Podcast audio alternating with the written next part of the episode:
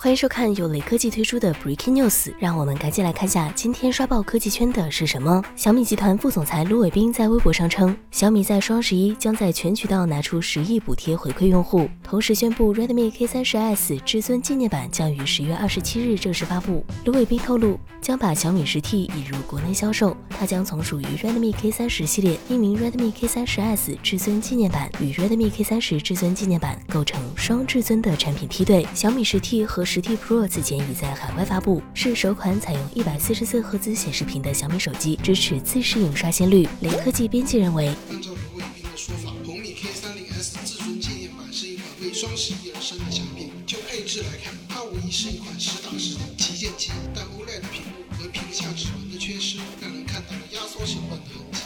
不过，这让人更期待小米会放出怎样的定价。如果你有意入手的话，可能得做好抢购的准备了。